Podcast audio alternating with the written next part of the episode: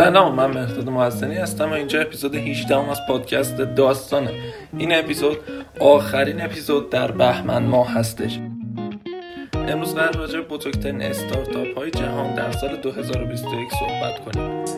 استارتاپ اول متعلق به ویتنام و اسمش بایت دنسه.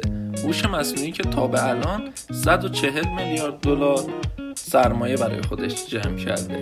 شرکت دوم اسپیس ایکسه که توی حوزه هوافضا و مخابراته که 100 میلیارد دلار برای خودش سرمایه جمع کرده.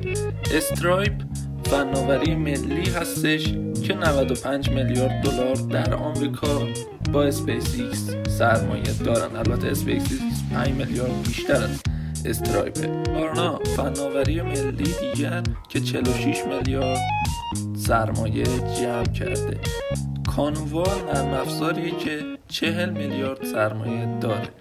و اینستات کارت تونسته 39 دلار با زنجیره تامین سرمایه جمع بکنه. و شرکت دیتا بریکس با داده پردازی 38 میلیارد دلار در سرمایه خودش داره. Revolut تونسته 33 میلیارد دلار سرمایه برای خودش جمع کنه. و همچنین Nubank فناوری مالی که 30 میلیارد دلار برای خودش سرمایه داره. و در آخرین استارتاپ Epic Games قرار داره که با 29 میلیارد دلاره.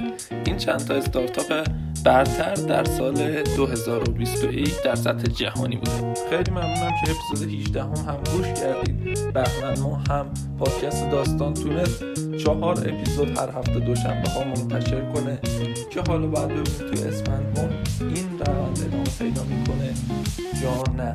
این دو فرمایی بودش که از دی ماه تا بهمن پادکست داستان هر ماه چهار اپیزود خودش رو منتشر کرد در دوشنبه. خدا نگهدار.